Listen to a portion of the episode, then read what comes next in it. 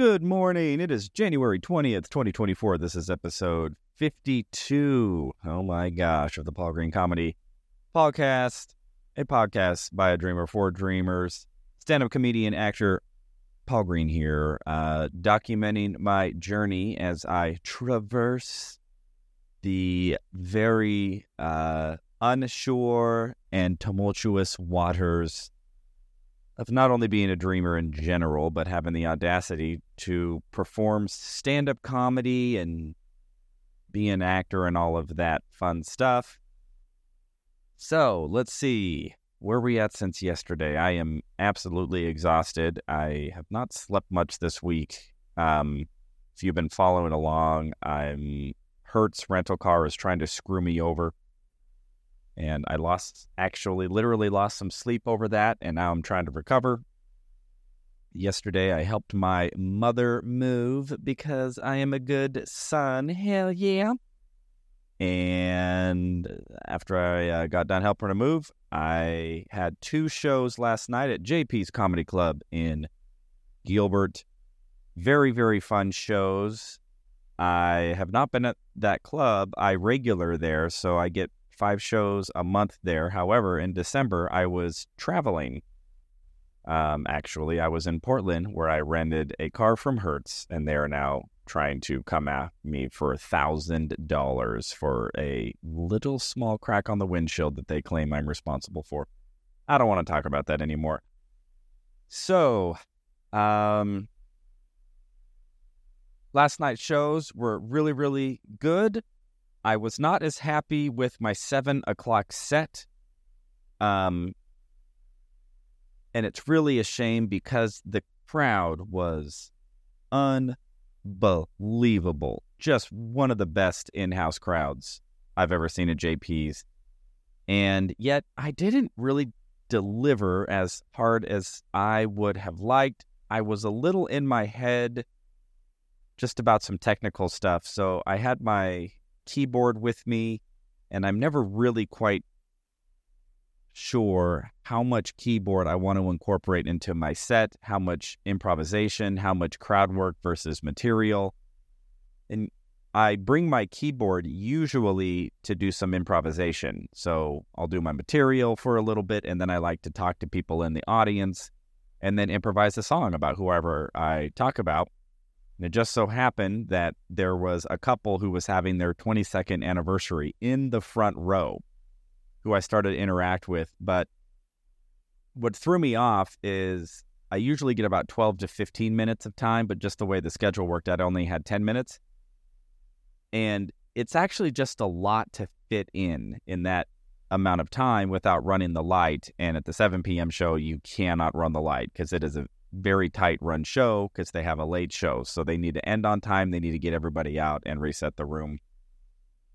So, but I had brought my keyboard. I wanted to film it to try to get some more of those spontaneous crowd interactions to put online, which are all the rage these days. And I don't know what it was. I I just I didn't really I don't feel like I killed it. I mean, I did. It's not like I bombed, but I didn't.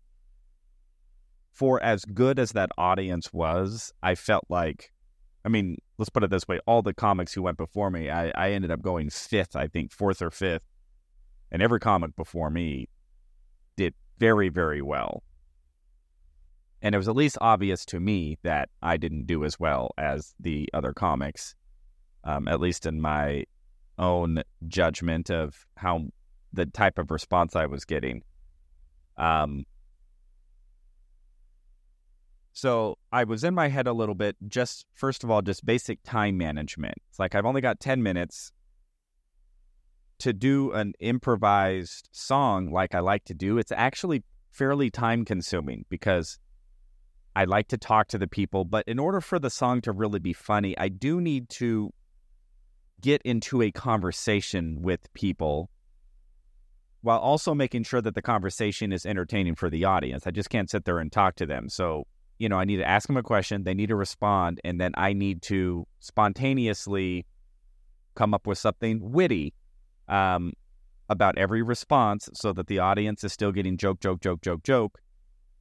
but I'm also interviewing this couple and getting to know them. And then, unbeknownst to everybody, what I'll do is I'll take all that information that they gave me and then I will go improvise a song about them. Oh man, I am beat tired. Forgive the yawn. Um, totally spontaneous, totally off the cuff, and it's really fun. It's a great experience. So I don't know. I just I wasn't quite in the pocket. I I was I was a little disconnected from myself, from the audience. There there was a little bit of nerves.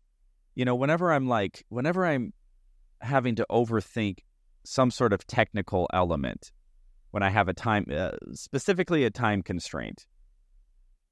And honestly, at my level, it's rare that there's not a time constraint. It happens sometimes where I'm the headliner and it's at the end of the show and I can just go as long as I want. And even if there is a time constraint, if I have a lot of time, then it's easier for me. If I, like Thursday night, I headlined out at Stir Crazy and they gave me 20 minutes. And that was great because I had time to go out and do material and I could take my time with the material, let it breathe. You know, I, I was able to find organically how the audience was resonating and then from there, I was able to organically go into crowd work and talk to this uh, girl in the audience who I knew was having a birthday because I overheard it when she was um, in line coming into the show that it was her birthday. So I was like, oh, this is great. I'm going to have plenty of time. I've got 20 minutes. I can do like 10 minutes of material and then I can sort of pick this girl out from the crowd, start to talk to her, and then improvise a song for her to be special for her birthday. But last night I only had 10 minutes in both shows. By the way, I did the Friday, uh, uh, excuse me, a 7 p.m. and a 9 p.m. show. But at the 7 p.m. show, I really wanted to try to get some impromptu crowd reactions and, and do the song. So it felt a little rushed for me.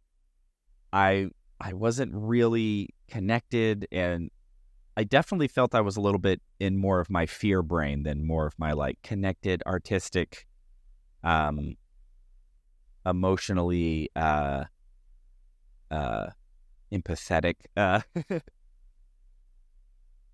you know that part of the brain, the creative part of the brain. So, yeah, it was just it, it, it just it was a little bit more of a struggle, and I think the audience subconsciously they probably didn't know that that's what was going on. They just probably, I mean, they just weren't laughing as hard because I was not in the right emotional state to elicit laughter from them, which, of course, is my job as a comedian to understand how to do that and to be prepared to do that. And again, it's not like I bobbed or anything. It did really well. And by the time I, I, I did okay, and then by the time I the interview part, by the time I got to the song, I was able to get a lot of really big laughs in the song. Um, and even though I didn't think it went great, I was a little disappointed. After the show, I did have a handful of people come and seek me out to tell me how amazing they thought that was. You know, you know what I did. And so um so even if they weren't laughing ha ha ha out loud raucously like they had been the whole night at all the other comedians, uh I at least know that they were being entertained and that they enjoyed what I was doing. And I think it's sometimes difficult for me as a comic. It's like, I want the loudest laugh I've ever heard every 15 to 30 seconds. And anything that isn't that, I go, oh, oh, oh, I'm not funny enough there. Oh, I need to find a way to punch that joke up. Oh, I need to. Um, so I'm working on that. I'm working on that sort of mental head trash uh, element of just being a performer because I have had those performances uh, that just go really, really well. Um, Thursday was an example of that. Another incredible crowd. Man, had some great crowds. Very fortunate to be able to um, have these opportunities to perform in front of such amazing crowds and that even if it doesn't go as well as I would like to my standards, that the audience is still appreciative and letting me know that.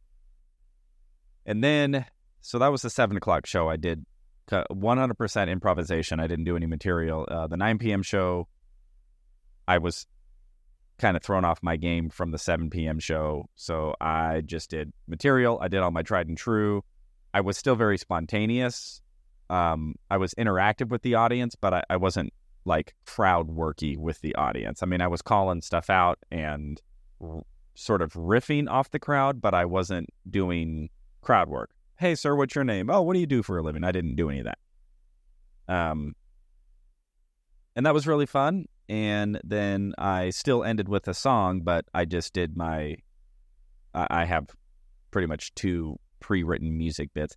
Keep on thinking I should write more of those, but none of the ideas I have really resonate. Um, you know, I've spitballed a couple of uh, ideas just in brainstorming mode of potential ideas that could be song worthy.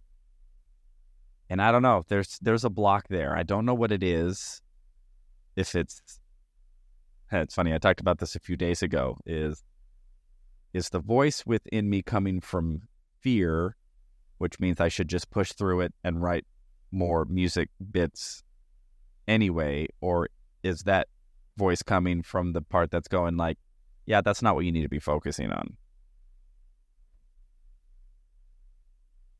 But all I can say right now is is my inspiration to proactively write music bits for the sake of, of music bits. I mean the one the one music um, bit that I have came very organically that way. It it just as I came up with the concept and started writing it, it just was like, oh, it would totally make sense that there would be a song here. I do a bit about how Prince uh, Disney's never had a bald prince, and then I go into you know this idea of a princess who uh, is like a Disney princess singing about how she actually wants a bald prince.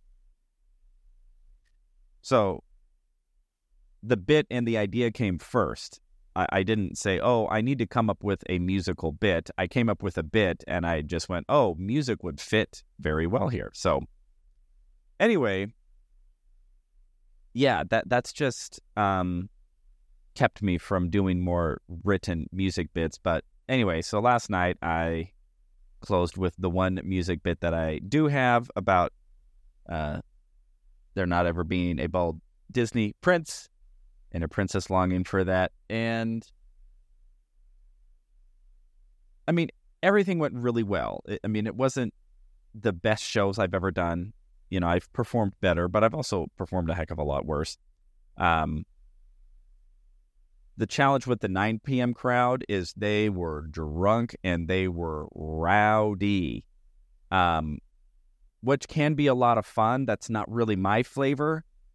I, I can push into that, and I did. I, I leaned into that and was being a lot more rowdy and vulgar. You know, I'm dropping F bombs, which is not really something I do normally, but that's just the type of crowd they were. And and they loved that, but I also just wanted to spit out material. And when in, when I went more into my material, um, there were some elements of my material that, like that crowd wasn't really into. Um, and you know, and again, it's not like they were rude. It's not like they heckled, but they were having a lot more fun when I was uh, just being rowdy with them. But my material isn't that. So I don't really know how to make my material rowdy and and sort of that more vulgar. We're drunk on a Friday night and we're having fun. You know, we're we're we're not looking for intellectual, uh, sophisticated comedy. We just want to laugh our arses off and have a great time. And the other comics were a lot more accommodating to that. And and I was sort of accommodating. Again, man, I'm being so critical of myself. But I don't know how else to be, everybody. I am striving to be a master at this craft, and it just demands so much attention to detail and so much analysis and failing and attempts and working at it and improving and I don't know if that'll ever end. Maybe when I'm dead. Maybe when I'm dead, I'll go like, I think I finally know how to write a joke. But until then, I am gonna uh, drop some f bombs at the uh, people in the front row until I can figure it out. But I am going back to JP's tonight. I'll see if I can produce uh, a couple of sets that I feel better about you know, I do want to do the improvisation. I just think I need to get out of the headspace, not be so hung up on the time constraint, be a little bit more organic, um, more connected with the audience, less scared, and um, see if I can see if I can get some good tape, uh, a good video tonight. So anyway, thank you for tuning in today. I hope you're all out there living your dreams, figuring stuff out, honing the craft, pushing through uh, learning what you need to learn, having good experiences, having bad experiences. And that is all for today. January 20th, 2024, episode 52 of the Paul Green Comedy Podcast. I love you all so much. And I will talk to you tomorrow.